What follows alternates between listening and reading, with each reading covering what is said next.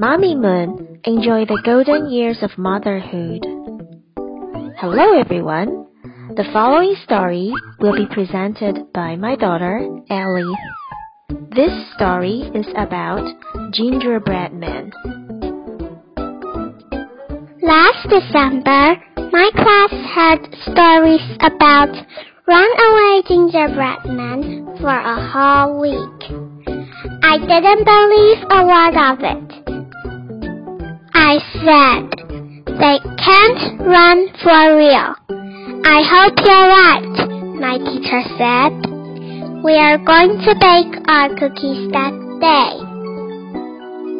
That afternoon, my friends and I poured in the flour, sugar, and some dark sticky stuff called molasses, and mixed it all together until we made dough, even though my arms got tired.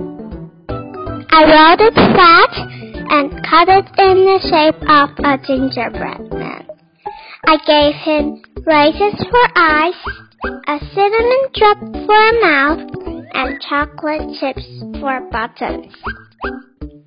Then I put the gingerbread man in the oven to bake.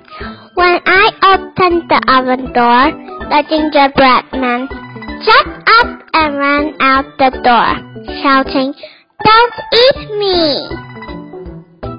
I chased it through the school down past the 7-Eleven and through Linkou Outlet Mall until I cornered him.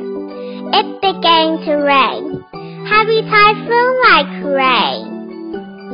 A bird chirped over to the gingerbread man and said, Jump on my tail. I'll cover you in my nest. So the gingerbread man jumped on. Halfway up to the nest, the bird chirped. You're too heavy for my tail. Jump on my back. So the gingerbread man jumped on the bird's back. Soon, the bird said, You're too heavy for my back. Jump onto my beak. So the gingerbread man jumped on the bird's beak. But as soon as they reached the nest, the bird flipped the gingerbread man into the air, snapped his mouth shut, and ate the gingerbread man. And that was the end of the gingerbread man. Maybe he shouldn't have run out of my oven. Thank you. Okay, so Ellie, where's the gingerbread man now? The gingerbread man is in the bird's tummy. Oh, so sad. So that is why you said he shouldn't have run out of your oven. But if the gingerbread man didn't run out of your oven, where would he be? In my tummy. Oh, that's right. That's funny.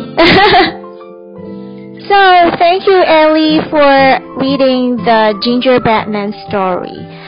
Will you read more stories for us in the future? Yes. Thank you, Ellie. We're looking forward to it. So, see you then. Say goodbye to everyone. 拜拜。